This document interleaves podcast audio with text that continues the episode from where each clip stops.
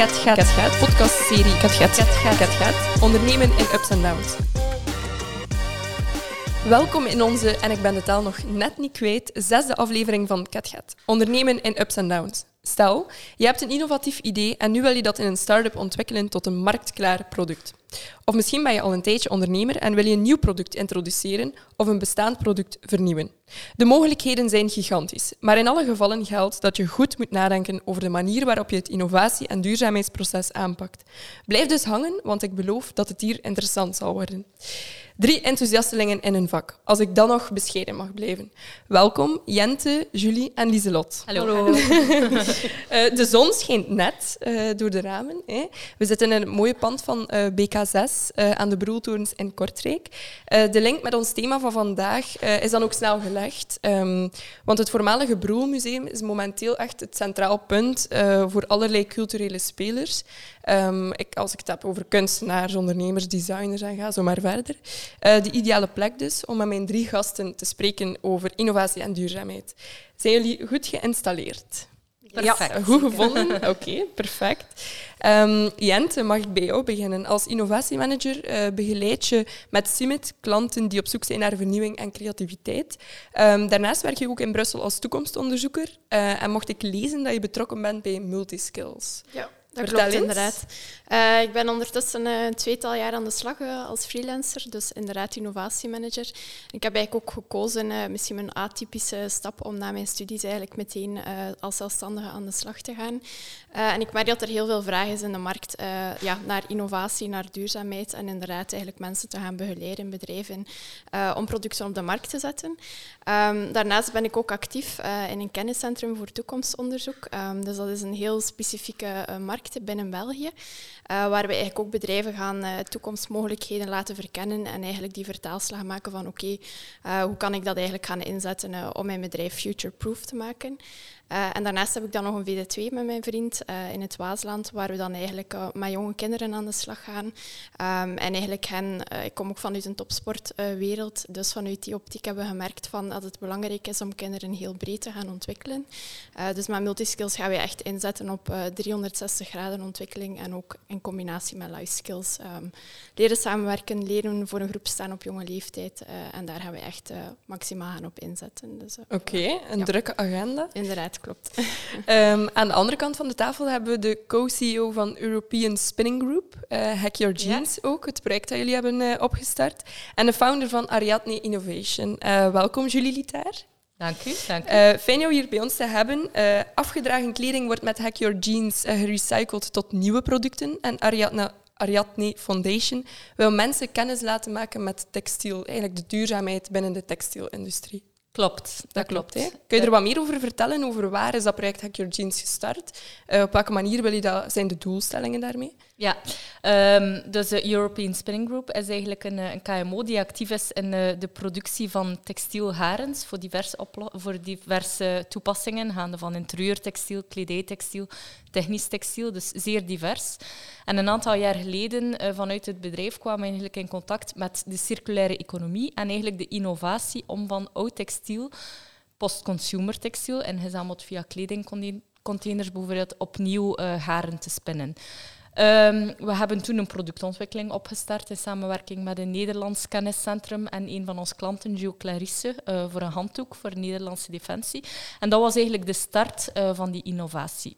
Nu, we kregen wel uh, naast dat project ook wel vraag ook bijvoorbeeld vanuit Honest, uh, start-up uh, uit Antwerpen, die uh, duurzame jeans op de markt bracht. de vraag naar producten op basis van gerecycleerd textiel. dus de pool vanuit de markt was er wel. Wat we wel voelden, is dat um, er onzekerheid was of onduidelijkheid rond kwaliteit, productieproces van een gerecycleerd product. Um, ook vond ik het belangrijk, zoals dat Jente aangaf, van jonge mensen te betrekken in het volledige project vanaf de start, bij ons dan vanaf uh, de hogeschool, middel, middelbare scholen. En toen ontstond eigenlijk het idee rond Hack Your Jeans, van eigenlijk los van de productinnovatie op zich, van ook te gaan inzetten op sensibilisering en verdere co-creatie met atypische partijen waar we binnen de spinnerij mee samenwerkten, zijn de uh, designers, uh, eindmerken, consumenten ook uh, naar feedback vragen. En dat is eigenlijk Hack Your Jeans geworden. Eigenlijk een project waar we inzetten op de sensibilisering en de co-creatie van nieuwe producten. Ja. Ehm, dus... dus eigenlijk op een heel laagdrempelige manier mensen daar echt in die wereld betrekken, het ook mooi kunnen uitleggen waarom en met welke doelstellingen. Nu, dat zijn twee gekke verhalen, twee mooie verhalen. Uh, maar we hebben geluk. Mensen die ook met zulke ideeën willen starten, uh, hebben altijd ondersteuning en begeleiding nodig. Uh, wat goed dat mensen zoals jou hebben, Lieselot. Ja. Die dan ook nog eens volledig thuis zijn uh, in dat specifiek thema. Want jij bent naast business coach uh, bij Go West ook duurzaamheidsadviseur. Uh, dus je bent ook enorm bezig met die circulaire economie. ja, inderdaad. Ik ben vooral ondernemerscoach momenteel. Dat is in het kader van duurzaamheid ook wel iets. Want je werkt aan de toekomstige generatie. Gezorgd dat die goed opgeleid zijn.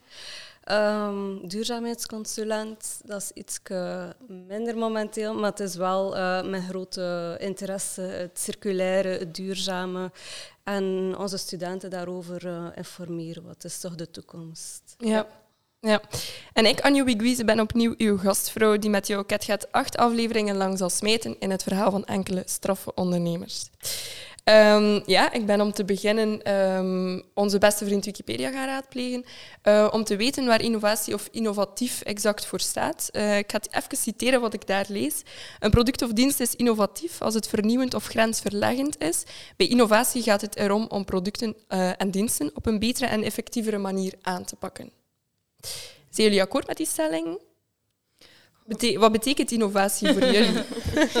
voor, voor mij is het vooral belangrijk dat je, hè, want er, er, zijn heel veel ideeën en oplossingen, maar dat het ook effectief eigenlijk een, een nood of een probleem uit de markt uh, gaat oplossen. Dus dat je eigenlijk een idee hebt dat nuttig is um, en die ook effectief tot implementatie kan brengen.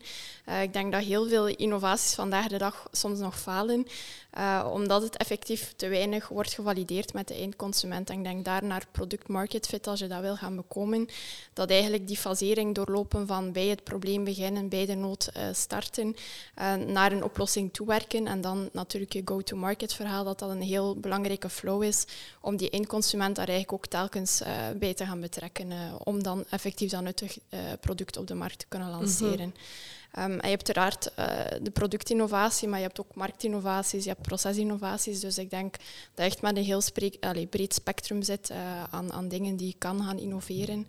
Uh, en dat het ook belangrijk is om daar een bepaald focuspunt in te vinden waar dat je op wil gaan inzetten. Eigenlijk. Ja. Um, voor mij het gaat het ook vooral over het creëren van een, eh, een soort continu, continu competitief voordeel voor, uh, voor bedrijven. En inderdaad, zoals dat Jente zegt, dat kan de optimalisatie van een productieproces zijn, heel laagdrempelig, uh, nieuwe producten gaan innoveren, zoals bijvoorbeeld in ons geval van, uh, van dat recycled garen, maar evenzeer inderdaad crazy ideas, zoals een start-up gaan, gaan starten, een nieuw platform creëren, eigenlijk om het nog meer mogelijk te maken, zoals dat we met Ariadne Innovation gedaan hebben. Mhm. Maar uh, dat competitief voordeel is zeer belangrijk en in interactie met die eindconsument of die eindmarkt gaan is, uh, is het meest belangrijke punt daarin. Ja. Ik vind dat ook een belangrijke, die afstemming met de markt. Want het is niet omdat jij een iets als een probleem zie, dat dat echt in de markt zo is.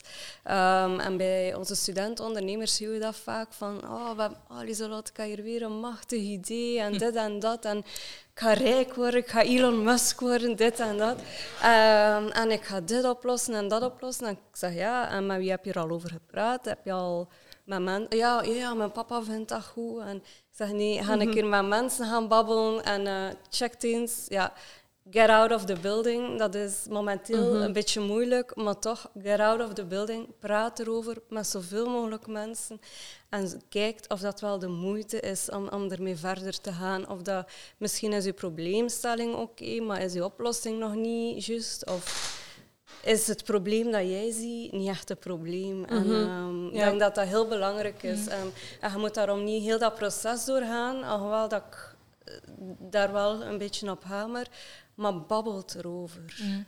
Ja. Hoe, hoe zet zich dat meestal om in de praktijk, Jente, als mensen zo'n onderzoek gaan doen van is dat in, inderdaad een innovatief uh, idee? Gaat dat aanslaan? Is dat een probleem dat we oplossen? Ja, ik denk dat daar validatie uh, een, een, heel belangrijk aspect is. Inderdaad, zoals Lieselot ook aangeeft, van uh, mama of papa vinden het ook uh, goed. Het is inderdaad, dat zijn kwalitatieve inzichten, maar het is ook echt belangrijk om, om je markt te gaan verkennen en daar eventueel een klein marktonderzoek te gaan doen. vanuit die quali-inzichten ook effectief ja, clusters te gaan maken, daarmee aan de slag, ook creatief mee aan de slag te gaan. Um, ik denk dat dat in het proces, die verkenning, um, eigenlijk die nodenverkenning, echt super belangrijk is om naar je idee toe te werken. Um, en uiteraard, ja, als je oplossingen gaat creëren, er komen daar heel veel beslissingen bij kijken achteraf. Ook dat je daar eigenlijk dat co-creatieve toch in dat proces kan mhm. meenemen uh, en dat kan doen slagen, denk ik, uh, is heel belangrijk. Ik geloof ook zeer sterk in een, eh, in een proces, uh, wat men lean innovation noemt, is eigenlijk vanaf het moment dat je een eerste versie van een product, uiteraard is dat voor, voor bepaalde producten niet altijd mogelijk, maar, maar toch zeer snel uh, die feedback gaat gaan vragen. Um, want de eerste feedback op uw eerste minimum viable product, MVP, eigenlijk kan, kan zeer interessant zijn naar verdere ontwikkeling toe.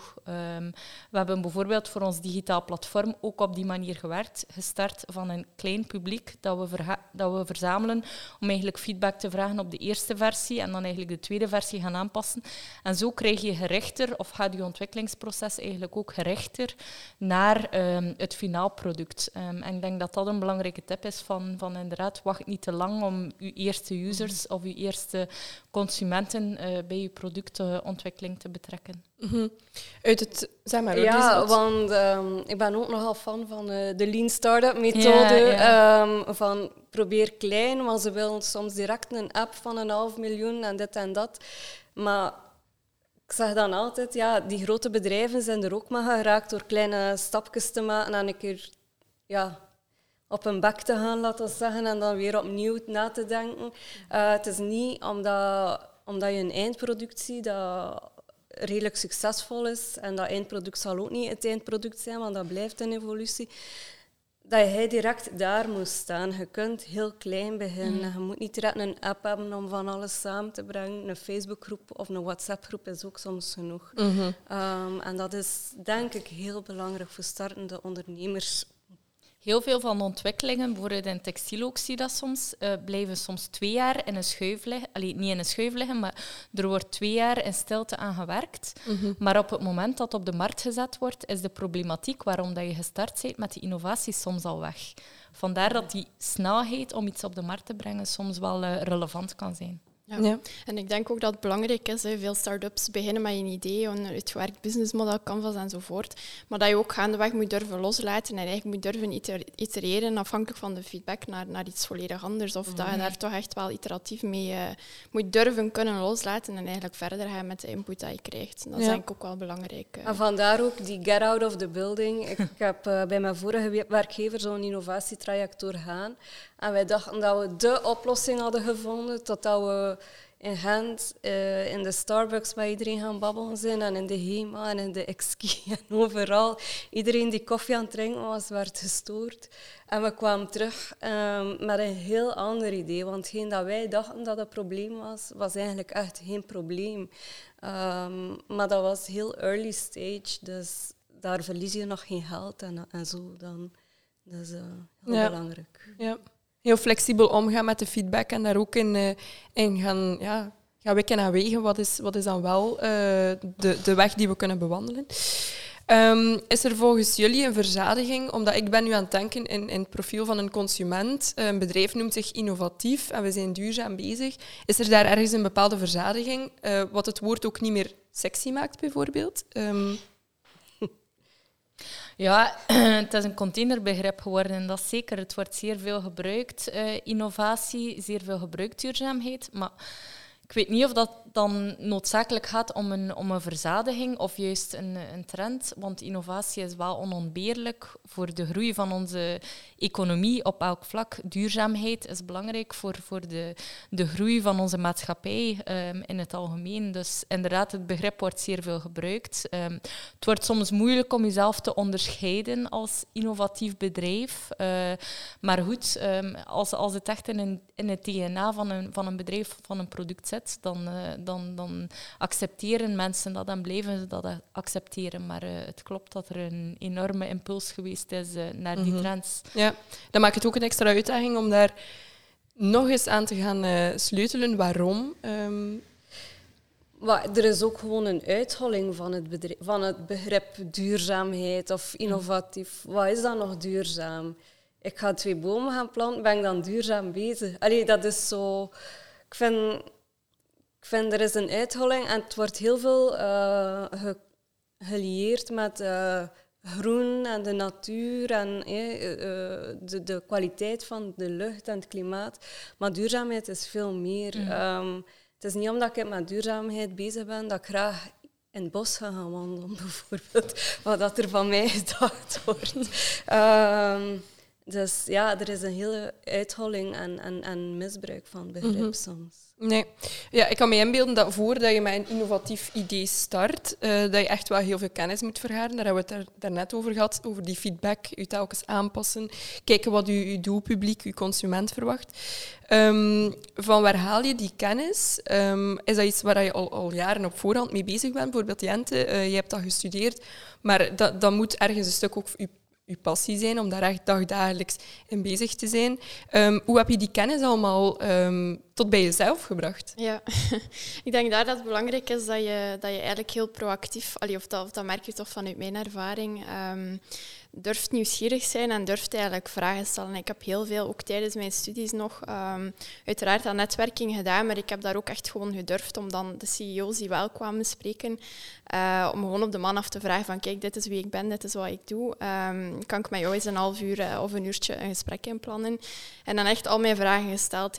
Nieuwsgierig zijn naar hen, hoe, lopen hun bedrijfsprocessen, uh, hoe zijn zij met innovatie bezig, wat, wat betekent het voor hen effectief? Want je kan aan innovatie doen. Um, maar, maar hoe gaan zij daarmee aan de slag? Ook binnen hun sector, heel sectorspecifiek dan eigenlijk vragen gesteld.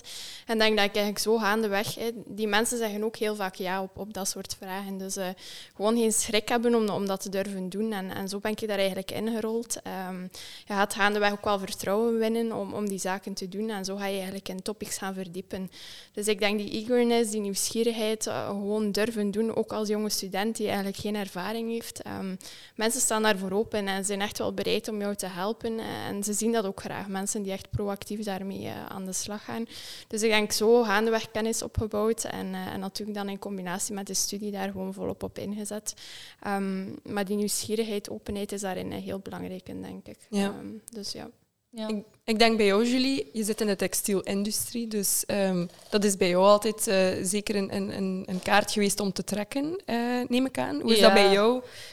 Um, ik ben natuurlijk mijn carrière ook niet gestart in textiel. Ik ben net zoals Jente een heel geïnteresseerd persoon, enthousiast. Um, dus eigenlijk al vanaf tijdens mijn studies daarna ben ik heel sterk uh, beginnen uh, netwerken, uh, trendwatchers volgen inderdaad, maar ook zeker een netwerk buiten textiel dan, dan gaan volgen, omdat het, het valt wel op dat bepaalde evoluties op vlak van innovatie die bijvoorbeeld in de voeding gebeuren, zeer relevant zijn voor de textielindustrie. Dus dat vind ik ook ook wel belangrijk dat je als, als je in een specifieke sector actief bent. Nu, ik heb ondertussen geleerd um, uit innovatiecursussen dat ik beter niet spreek over een, uh, een, een, sector, maar over een arena. Ik vond dat zeer mooi klinken.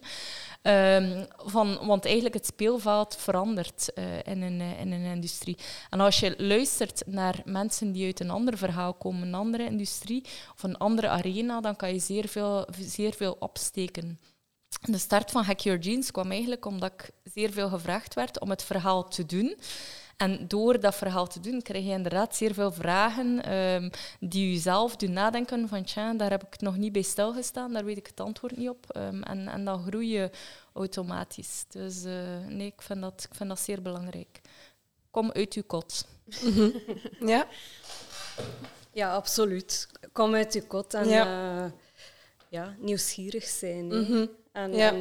dat is ook iets bij, bij, bij jou, Lieselot, bij, bij jouzelf, maar ook bij de studenten, uh, waar netwerk heel belangrijk is. Uh, inderdaad, mhm. die nieuwsgierigheid. Hoe hard push je daarop bij Gewest ondernemend? Uh, dan, nou, pushen is nu misschien niet het juiste woord, um, maar hoe, hoe begeleid je mensen of dat bewustzijn van hoe, hoe belangrijk netwerken is?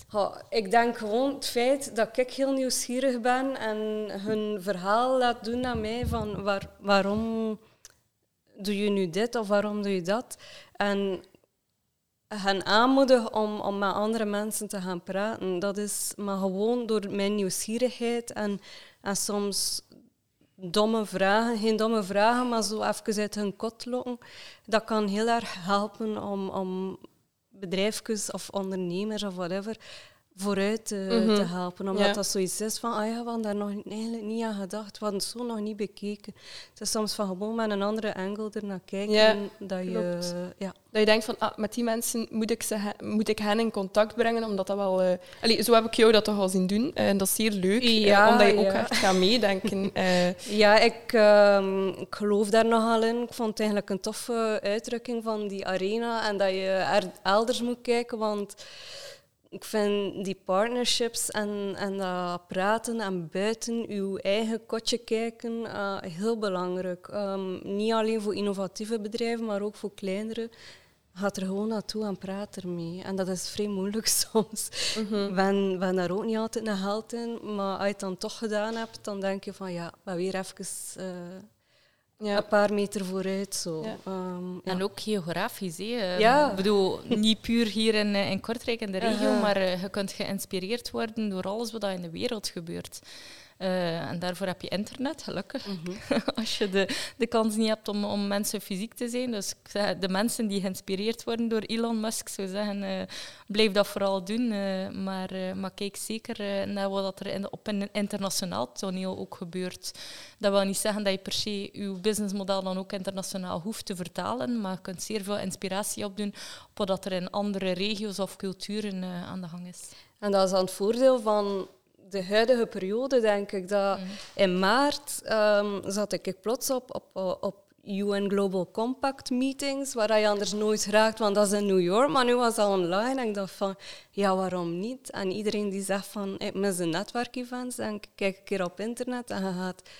Oh, je zit 's morgens in, in Zwitserland en s'avonds in New York en, en je blijft gewoon achter je bureau en je leert mensen kennen. Mhm. Ja, inderdaad. Dus dat internationale aspect, inderdaad, heeft corona daar, daar wel een, eh, een positieve eh, switch naar gemaakt. Zeker ook voor, voor jonge mensen die inderdaad gewoon die ideeën wat willen eh, bekijken, kijken wat er aan de overkant in, op internationaal niveau gebeurt. Nu, om terug te keren naar België, hoe goed scoort België op innovatief niveau? Niet dat ik daar een cijfer in wil, maar hoe, hoe, hoe staat België ervoor? Ik denk qua innovatie, industrie en, en technologieën dat we daar wel redelijk goed doen. Dat er ook heel veel eh, initiatieven zijn eh, die op gang komen. Dus ik denk zeker op industrievlak dat, daar, eh, dat dat zeer positief is. Ehm, ik denk dat misschien naar duurzaamheid toe, dat daar dan natuurlijk heel veel aspecten covert. En, en natuurlijk, ja, als je dan kijkt naar klimaat en dergelijke en de sustainable goals, eh, dat daar nog wel wat werk aan is, maar dat er wel een bepaalde bewustheid eh, gecreëerd wordt daar rond. En, en dat het vooral is nu om daar ook actief te gaan op inzetten. En eh, allee, er worden ook volop initiatieven gelanceerd. Maar ik denk dat we daar nog wel een, een grote sprong te maken hebben. Naar innovatie toe denk ik wel dat we goed bezig zijn. En allee, toch in mijn perspectief dat daar wel goed wordt op ingezet. Dus, Ja. Ook bij de jongeren, eh Lieselot, bij startende ondernemers, hoe hard speelt innovatie daar? Ze zijn nog redelijk traditioneel eigenlijk. Hier en daar een keer wel iemand die heel innovatief eh, is, dan vooral bij onze product designers. Ehm, voor de rest zijn, zijn ze traditioneel, maar ze staan er wel voor open om, om even ehm, ja, de ogen open te trekken en eh, iets anders te doen.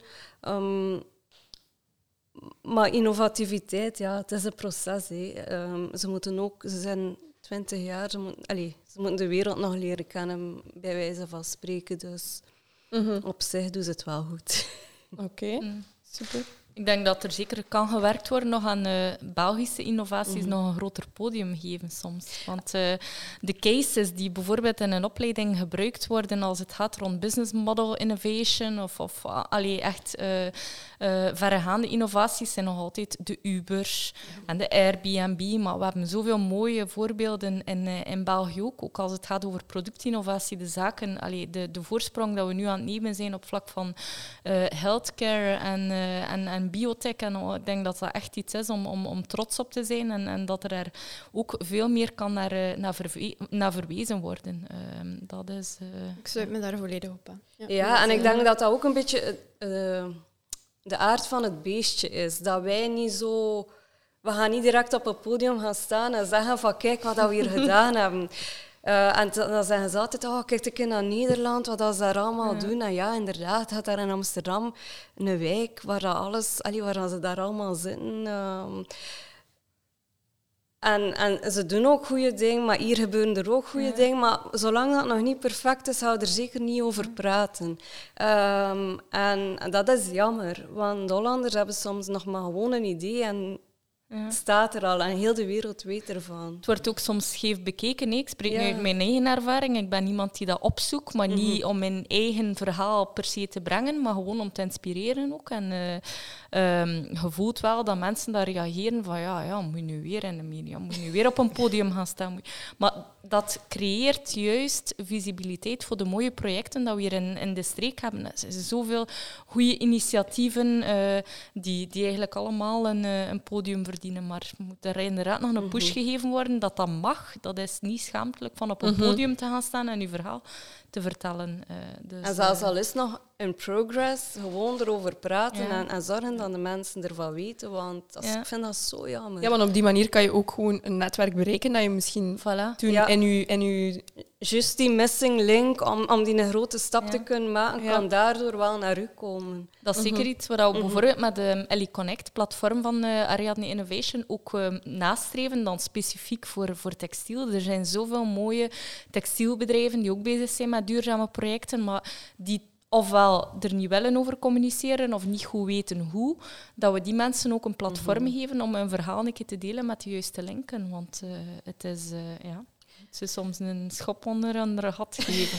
maar ik denk, het heeft ook iets te maken met generaties. Ik denk dat jonge mensen daar sowieso al opener voor zijn dan uh, ja. ja. de... Vertel eens over Ellie Connect, want er staat eentje in Hangarka. Dat is zo'n... Um, ja, een, een heel mooi standje eigenlijk. Ja, uh, vertel er eens meer over. Uh, dat is de, de Ellie Boutique. Dus de Ellie Connect is ons digitaal platform, puur, puur digitaal. De Ellie Boutique is eigenlijk um, in, uh, in het leven geroepen om eigenlijk juist in te spelen op een ja, betere markttrends-analyse, um, feedbackvragen, maar ook fysiek tegelijkertijd het product tonen.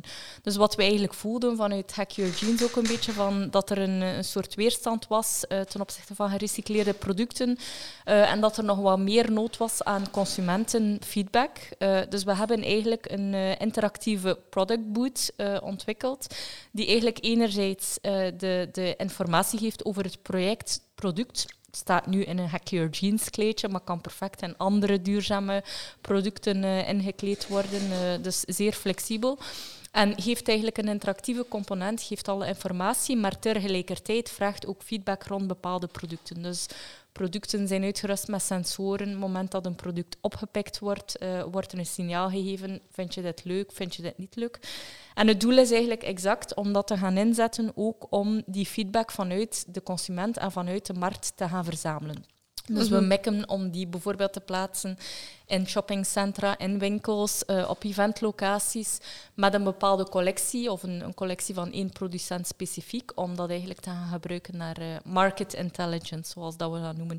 Juist omwille van het belang van die eerste feedback verzamelen rond een uh, product. Ja, oké. De combinatie met online en dan ook fysiek die sensibilisering. Klopt. Mooi. Klopt. Kat Gaat. Kat Gaat. Podcastserie Kat Gaat. Kat Gaat. Kat Gaat. Ondernemen in ups en downs. Veel jongeren hebben vragen, maar durven ze vaak ook gewoon niet te stellen. Um, dus daarvan zijn we op het idee gekomen om een digitale postbus te lanceren op de website, waar jongeren uh, die vragen kunnen ja, opsturen eigenlijk. Um, dus daar uh, zitten uh, de vragen. Lieselot, ik kijk naar jou. Uh, wil jij er daar eentje van kiezen en hem voorlezen? Zeker de moeilijkste, hè? Ik ben nu al nerveus. Wie wat inspireert jou? Oh. Alles eigenlijk. Alles en iedereen. Als je zo door de stad loopt, kun je plots iets zien dat je zegt van ah, dat is de Max, moet daar een keer iets meer over weten. Of je bent uh, een boek aan het lezen of je luistert naar een podcast of whatever gaat er altijd wel iets van inspiratie uithalen. Ik ben ook niet heel erg gericht op één ja, thema of zo dat ik eh, interessant vind. Ik vind alles interessant, dus dat is, dat is lastig soms. Ehm, maar eigenlijk alles kan inspireren. Iemand, iemand groot kan ins- eh, iemand bekend kan inspirerend zijn, maar evengoed een student die bij mij komt en die met iets heel gewoon bezig is, maar zodanig passioneel dat je zegt van wauw. Ja. Ja, Mhm. dat is, eh, ik vind dat heel mooi verwoord. Ja, ik vind dat echt mooi. Omdat, ja, omdat je ook, je kijkt ook vaak dan verder gewoon dan hetgene wat je ziet, maar je kunt die connecties maken en je ziet daar dingen in. Ik vind dat prachtig gezegd. Ik volg u. Ja, ja, toch hè? meer in de natuur gaan rondlopen. Julie, wie of wat inspireert jou?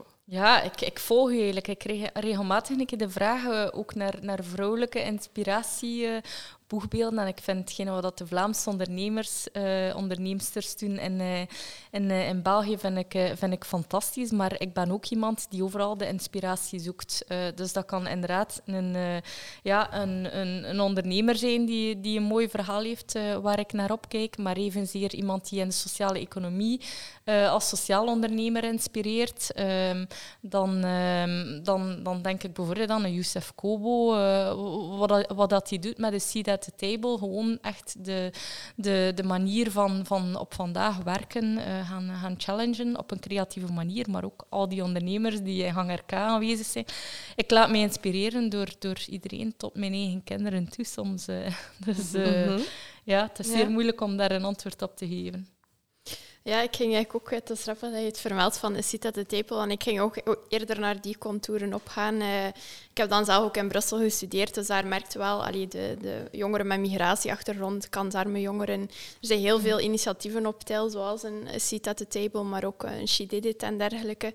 Ehm, en ik vind dat wel fijn, omdat uiteindelijk je ziet heel hard de gelijkenissen met dat type ondernemers, maar er zijn ook bepaalde cultuurverschillen die het ook heel leuk maken om, om dan met dat type ondernemers samen te zitten en, en echt wel ja, door, door samen in gesprek te gaan en, en eh, die verschillen ook soms te benoemen, ehm, dat dat echt wel tot mooie dingen kan leiden. Eh, en het is ook fijn, ze zijn vaak onzeker, dat je hen eigenlijk ehm, door, door die inspiratie wederzijds, ehm, dat je ook wel ziet dat er echt heel mooie dingen ontstaan. En, en dat vind ik wel fijn. Dus ik zoek wel bewust verschillen op, groepen op, dingen die anders zijn dan mij, omdat ik denk dat je daar heel veel uit kan leren. Eh, en ook niet bang moet zijn gewoon om, om die dingen ja, te gaan eh, opzoeken en met die mensen in gesprek te gaan. Dus dat vind ik heel fijn. eh, inclusiviteit, eh, diversiteit, eh, da- daar echt actief mee aan de slag gaan eigenlijk. Amai. Dus, eh, ja. ja echt. Ik denk dat dat mooie tips zijn voor de mensen die luisteren, om het gewoon ook niet te ver te zoeken. Ehm, maar in alles wat je tegenkomt en de mensen die je ontmoet, eh, daar ook een stuk inspiratie uit te halen. Super. Eh, het is even kort, eh, om even kort te herhalen, innovatie is niet steeds het uitwerken van iets nieuws, maar ook vaak bestaande elementen, bedrijven, processen eh, gaan bekijken van oké, wat kunnen we doen hiermee. Dan maak ik zo graag de brug naar duurzaamheid. Ehm, duurzaamheid hoeft niet per se innovatief te zijn of omgekeerd. Ehm, spreek mij tegen als dat wel zo is. Ehm, maar het is wel mooi om deze twee te kunnen laten overlappen. En opnieuw heb ik dan weer een definitie boven gehaald van duurzaamheid. Ehm, duurzaamheid is het bestendig omgaan van, met de hulpbronnen beter, waarmee de welvaart wordt voortgebracht. Grondstoffen kunnen namelijk opraken en zowel de opnamecapaciteit van de atmosfeer als de natuur zelf kent haar grenzen. Dus opnieuw kijk ik naar jullie wat jullie van Ja. deze definitie vinden. Ik denk persoonlijk misschien dat het wat, allee, wat complex overkomt. Eh, ik denk dat je daar inderdaad met die drie aspecten zit. Van, eh, je hebt de omgevingselementen, maar je hebt ook het, het sociale aspect eh, in principe. Ehm, allee, er zijn heel veel topics rond duurzaamheid. eh, en ik denk vooral, we spreken vaak van out of the box denken. Ik ben meer van het principe soms eigenlijk grenzen instellen om, om daaruit innovatie te laten groeien. Dus denk als het dan over duurzaamheid gaat, dat je ook echt jezelf mag uitdagen met, met duurzame... Denk eens na over je product. Hoe kan dat nu duurzamer gemaakt worden op alle aspecten? Eh, en dat je daar bepaalde grenzen stelt om eigenlijk echt eh, rond ja, sustainability te gaan nadenken. Van, kan over een verpakking zijn, van hoe kan ik dat hier sustainable gaan maken. kan eigenlijk echt over elk topic zijn, maar jezelf gaan uitdagen van welke sustainable componenten kunnen we daar eventueel nog gaan aanhangen eh, of daarop gaan innoveren. En allee, ik denk dat dat een heel breed spectrum is waar, waar heel veel mogelijk is. Ik vind, ik vind dat wel een leuke tip. Out of the box denken, maar toch nog altijd die grenzen. eh de grenzen zijn er. Het donutmodel is het, allee, met, toont de grenzen aan hè, van de ecologie en het sociale. En eigenlijk binnen je donut moet je gaan innoveren om, om er binnen te kunnen blijven. Maar eigenlijk, ik had, ehm, ik had al gezegd van dat duurzaamheid is een beetje een uitgehold begrip. Eigenlijk duurzaamheid of sustainability, dat is zorgen dat iets lang kan blijven bestaan. Uh, is de wereld die lang, moet, allee, die lang moet blijven bestaan, de mensheid of whatever. Maar dus, het gaat om meer dan, dan gewoon de natuur. Het is echt wel iets, zorgen dat iets kan blijven bestaan, dat de sociale uh, omgang kan blijven bestaan, dat we niet massa's uit elkaar getrokken mhm. worden, zoals in bepaalde landen. Ja. Um, dat is ook duurzaamheid. Ja.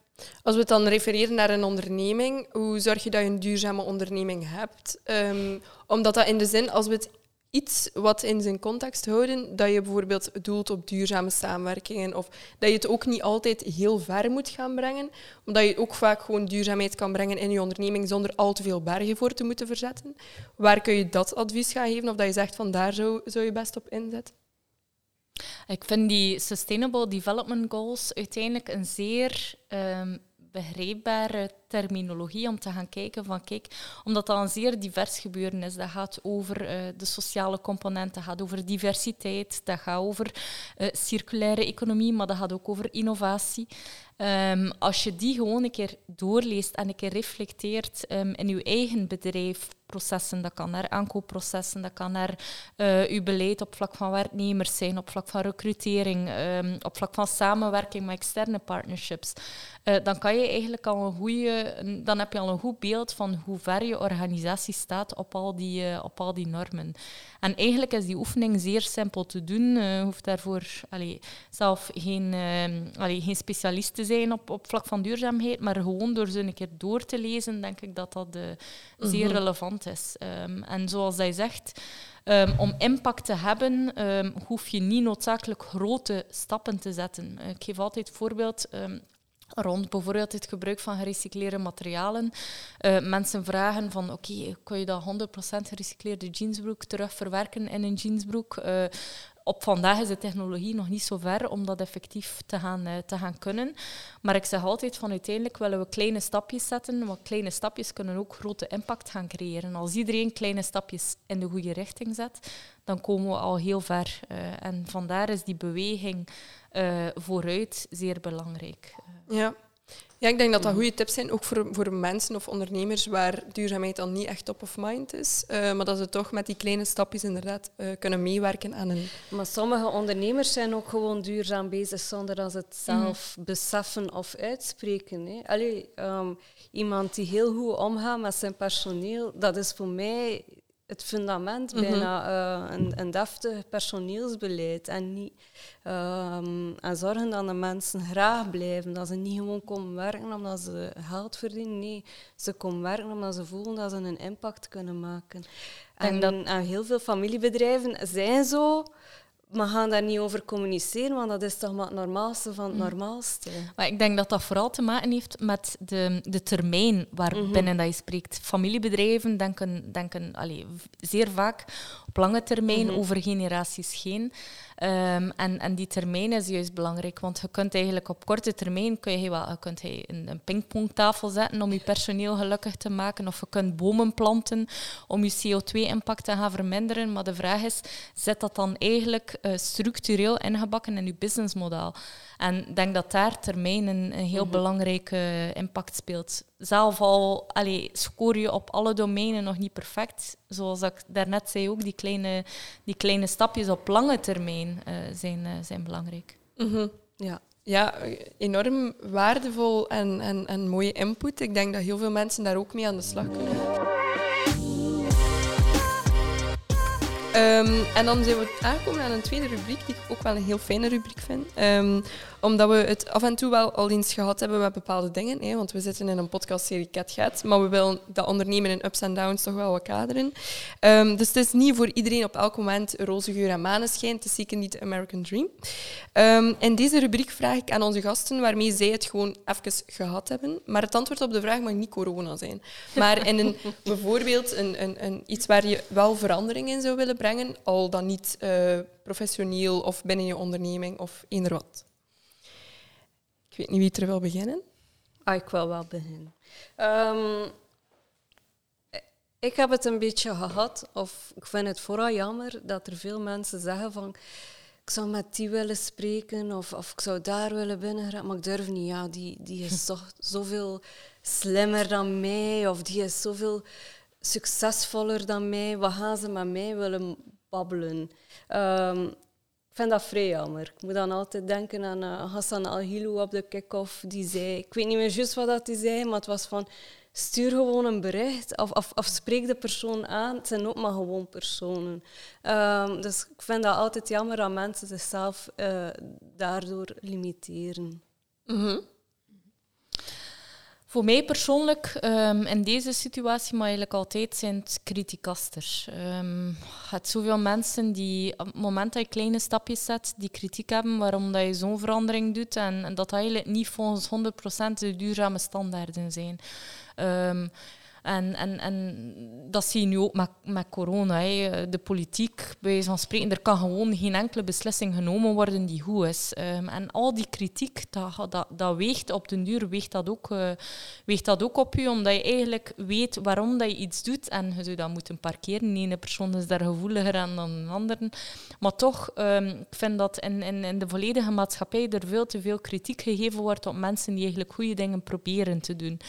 En... Um, Allee, we hadden de vraag bijvoorbeeld ook rond, rond het, het uh, Ellie Connect-platform.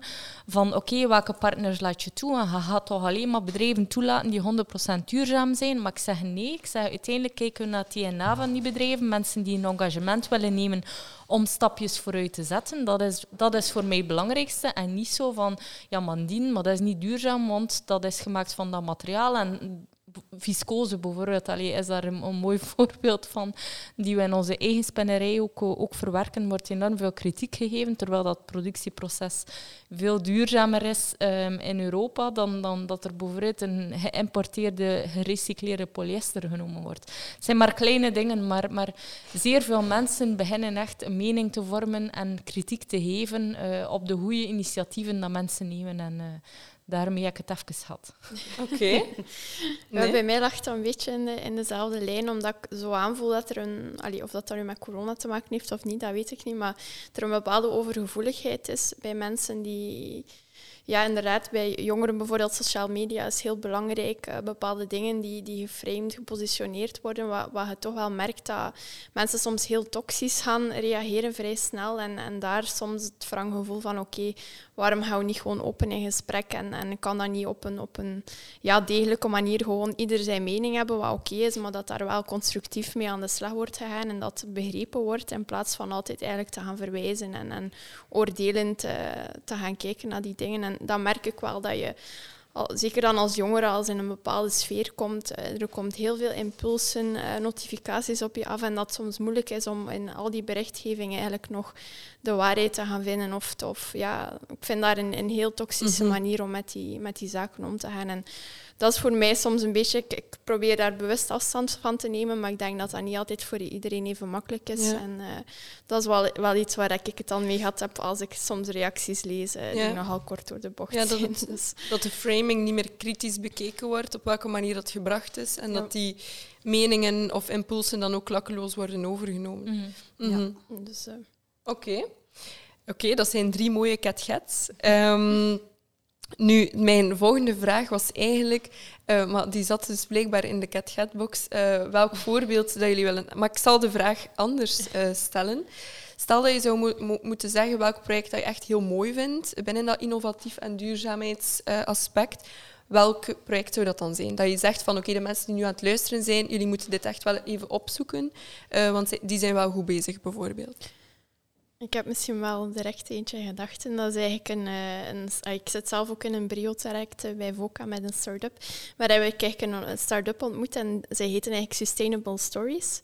Ehm, en om op die doel, allee, sustainable doelstellingen aan te sluiten, zij brengen eigenlijk uh, die 17 doelstellingen eigenlijk in kinderverhalen. Um, en ze zijn dus nu aan het oprichten, ook binnen scholen, uh, die boekjes willen gaan verspreiden. En ik vind dat echt hun DNA, is eigenlijk opgebouwd uit dat sustainable aspect. En ze willen dat echt al op heel jonge leeftijd eigenlijk gaan brengen in, in een verhalende vorm dan aan jonge kinderen. En ik vind dat gewoon heel mooi. En we spreken veel over duurzaamheid en dergelijke, maar het is eigenlijk die, die hele jonge daar al in betrekken. En de manier waarop dat ze dat willen verwezenlijken, uh, vind ik echt super mooi. Um, dus dat vind ik wel een schitterend initiatief dat er eigenlijk uh, heel veel impact wil maken op dat vlak. Dus, mooi, mooi project. Ken, ken, je het project, Julie? Nee, nee, nee. nee. Ja. Maar Zou dat zeker meenemen voor ja? het platform. Ja, ja zeker. Super. Zeker, dus, zeker. Ja. ja, en daarnaast, ik denk, er zijn heel veel start-ups die ik nu zie opkomen, um, die sowieso ja, rond dat duurzaamheidsaspect werken. Um, er zijn er veel te veel om op te noemen. Mm -hmm. ja. Maar ik denk dat er heel veel van die kleine in het ondernemerslandschap dat ik mee in aanraking kom. En dat vind ik echt super tof, uh, dat je dat ziet groeien, ja. echt vanuit die duurzaamheidsambitie. En dat is heel mooi om te zien. Dus, uh, ja. Oké. Je mag niet je eigen project noemen. ik, la ik, laat je vrees, jullie. Nee, nee, nee. nee, nee, Ik laat ik zeggen van hack your jeans. Nee. Um, ik denk als ik echt moet voor een, eh, een voorbeeld gaan die in, allee, in lijn met het thema is van, van innovatie, is, is het volledige verhaal van My Machine bijvoorbeeld. Uh, waarbij dat er ook vanuit een, een zeer jong publiek um, eigenlijk gepusht wordt om creatief te gaan, te gaan dromen en dan eigenlijk het volledige traject dat daaraan vasthangt, uh, van het ook effectief te gaan realiseren met productontwerpstudenten en dan verder eventueel ook met een, een industrieel bedrijf. Dat vind ik fantastisch. Dat is echt de kern van waar dat we het hier over hebben. Is echt, je vertrekt vanuit iets, vanuit een droom, vanuit een idee. Uh, en je gaat dan eigenlijk effectief samenwerken met iedereen om het concreet te maken. Uh, mm -hmm. Dat vind ik een fantastisch initiatief. Oké. Okay. Lieselot? Ja, um, ik had een project in India in mijn gedachten, maar dat is nogal ver weg. Uh, dichter bij huis, uh, Tony's Chocolonely vind ik ook wel tof, omdat die vanuit een soort frustratie gestart zijn rond die slavenarbeid en de chocolade. Uh, en met een missie om, om de chocoladeslaven vrij te maken. En ook hier, ja, uh, dat is moeilijk om dat 100% correct te krijgen. Dus ook veel uh, kritiek, maar er is wel een heel open communicatie erover van inderdaad, we zijn niet slaafvrij. En er is nu onlangs ook weer iets, uh, een probleem geweest omdat ze met een bepaalde leverancier gaan samenwerken, die blijkbaar ook niet duurzaam genoeg uh, mm. ja, werkt. Um, en dat is jammer, want ze zetten wel iets in gang, ze, ze zorgen wel voor een bewustzijn. En dat is meer hun doelstelling dan die chocolade te verkopen. Mm Zorgen dat iedereen mee moet in hun verhaal. Ja, mm. ja dat is ook nog een belangrijk uh, aspect wat je daar zegt. Want in welke mate ben je eigenlijk verantwoordelijk voor... Neem nu je leverancier die dan eigenlijk een stap onderneemt die eigenlijk niet helemaal duurzaam of innovatief is. Um, op welk, in welke mate kan je daarop inspelen? Of, of dat je zegt van dat risico moet ik wel bewaren? Ik denk dat dat ook een gezamenlijk traject is. Um, denk als, als, als jij als bedrijf zeer open communiceert over je ambitie en je um, groeipad dat je wil afleggen, um, dat je zeer veel leveranciers hebt die daar gaan in meegaan in een bepaalde snelheid. Soms heb je dat onder controle. Oké, je hebt ook zoiets als marktmacht. Uh, je hebt dat niet altijd um, volledig uh, onder controle, maar ik denk dat het belangrijk is van daarover te communiceren, dat je leverancier ook weet dat je die richting uitgaat. en onbewust, bewust, onbewust ga je dan wel als bedrijf ook een leveranciersselectie doen van bedrijven waar de waarden uh, aansluiten bij de waarden van uw bedrijf. Um, op die manier creëer je ook een, een soort indirecte impact. En dat is, uh, dat is wel, uh, wel een belangrijke beweging. Ja. Je kunt daar ook op werken aan de hand van je contracten. Hè. Bijvoorbeeld Lidl, die dan ik was daar net nog met iemand aan het praten die heel erg in de duurzaamheid bezig is. En ze zei, ja, Lidl die heeft dan een contract met Erik, de tomatenboer. Dat ze echt zo op de website. Maar dat is een, een langdurig contract. Dus die, die man weet van, ik ga zoveel jaar al mijn tomaten kunnen verkopen aan Lidl. En daardoor kan ik investeringen doen in een betere serre, in zonne-energie, in uh, andere meststoffen, waardoor dat mijn productieproces weer beter is voor uh, de omgeving en voor de natuur. Uh, maar door je contract lang genoeg te maken en niet met werkcontracten te werken, heb je ook een heel grote invloed op je, eh, op je keten. Hè. Ik denk dat daar ook nog wel belangrijk is als bedrijf, dat je gewoon open, transparante communicatie, zeker naar klanten toe, is dat gewoon key in, heel het verhaal rond duurzaamheid. Als je bepaalde keuzes maakt eh, en als ze echt allee, die transparantie graag hebben. Ik denk als je daar ook enerzijds op kan inspelen, um, dat dat ook al zeer, zeer veel zal helpen en bijdragen uh, aan, aan dat aspect. Dus, ja. ja. Oké. We zijn al aan het einde van onze aflevering gekomen. Oei, ja, inderdaad, het gaat op. Um, wat vonden jullie ervan? Super. Van tof. Ja? Zeer leuk. Ja. Zijn er eigenlijk nog bepaalde tips dat je zo echt wil meegeven aan ja, startende ondernemers, mensen die jong zijn, mensen die willen starten. Um, heb je daar dat je zegt van, die fout heb ik misschien gemaakt, maar ik zou het, als ik het opnieuw zou gedaan hebben, toch wel anders gedaan hebben? Ik weet het niet. Bij mij is dat eerder, ik ben natuurlijk jong ook, uh, maar er zijn al een aantal dingen daar, dat ik op terugkijk van oké, dat had ik anders kunnen doen. Ik denk enerzijds inderdaad hulp durven vragen, dat dat een heel belangrijk is, die hier ook een beetje als, als leidraad in het gesprek wel uh, naar boven is gekomen. Maar ook echt, um, allee, als je start, dan zeker in het freelance verhaal of als zelfstandige bijvoorbeeld, ook niet aan underselling gaan doen of, of allee, echt geloven en, en begrijpen wat je waarde is, je marktwaarde Vragen naar je waarde. Ja, ja inderdaad. En, en dat je daar als jonger ook niet allee, moet gegeneerd rond zijn of schrik rond hebben. Dat je hebt kwaliteiten die je kunt inzetten en dat je daar echt vol ook mocht achter staan. En dan anderzijds ook durven nee leren zeggen. Want je wilt heel veel tegelijk doen, maar ik denk dat het belangrijk is dat ook een bepaald focuspunt, uh, je eigen value proposition kennen, dat dat heel belangrijk is om, om toch wel ook je doelstelling, waar wil je naartoe werken, om, om die in achting te nemen. En wat ik altijd als, als quote um, bij mij hou is van Jente, blijf bewegen, bewegen, bewegen. Um, ja, blijven zoeken. Um, en het is sowieso een groeiproces, maar dat je wel ergens aan je eigen waarde moet trouw blijven en, en, weten waar wil ik naartoe werken. Want er gaan heel veel keuzes op je pad komen die lastig zijn en, en dat je daar echt wel allee, weet waar dat je naartoe werkt en, en durft nee zeggen tegen de dingen dat je eigenlijk niet wil gaan doen uh, om naar dat hogere doel te kunnen streven. Um, dus je eigen trouw blijven op dat vlak vind ik wel uh, een heel belangrijk. Mm -hmm. Wauw. Mooie tip. ja. ja, zeer mooi advies. Ja. Ik zou ook zeggen, blijf inderdaad uh, just do it, bij wijze van spreken. Uh, durf hulp vragen.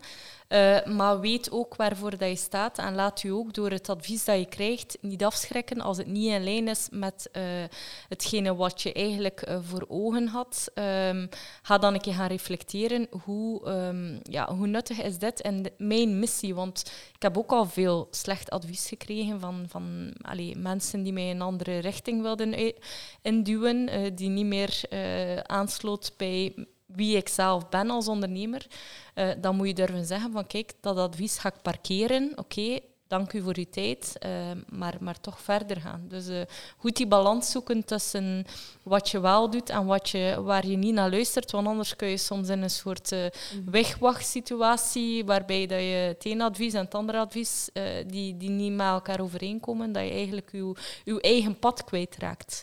dus inderdaad, blijf je eigen pad volgen. Mm -hmm. Ja, helemaal akkoord. Maar, en vooral begint eraan. Be het, gaat nooit, het gaat nooit perfect zijn. Begint en, en komt dan tot wat dat er uh, zo dicht mogelijk bij perfectie is, als al nodig is, perfectie. Maar um, niet blijven ronddraaien en zo, en ben ik goed genoeg en is dat goed genoeg? Nee, nee begint eraan. Um, ik heb zelf die fout ook gemaakt. Door niet, niet juist te weten wanneer te beginnen. Dus dat zeg ik nu gewoon tegen studenten. En praat. Praat over uw idee. Dat is ook belangrijk. Want het is niet omdat jij denkt dat iets volledig innovatief is, dat er nog niemand aan gedacht heeft. Dus, uh, maar zorg vooral dat je het hij doet. Mm -hmm. Ja. Ja. ja, daar kan ik wel een klein beetje over meespreken, omdat ik ook zo... Ik heb ook inderdaad met een idee gezeten uh, die toen op dat moment gewoon, ja, ik heb er gewoon niet mee verder gedaan. Maar dan geloof ik wel in het feit dat je er zelf ook nog niet klaar voor bent. Omdat ik later er dan wel op ben teruggekomen en toen heb ik het wel in gang gezet. Dus ik geloof wel ergens dat je dat ook wel een klein beetje aanvoelt en dat misschien onbewust gewoon aan de kant schuift. En dan later erop terugdenkt van, eigenlijk was dat een goede keuze, ik was er gewoon nog niet klaar voor.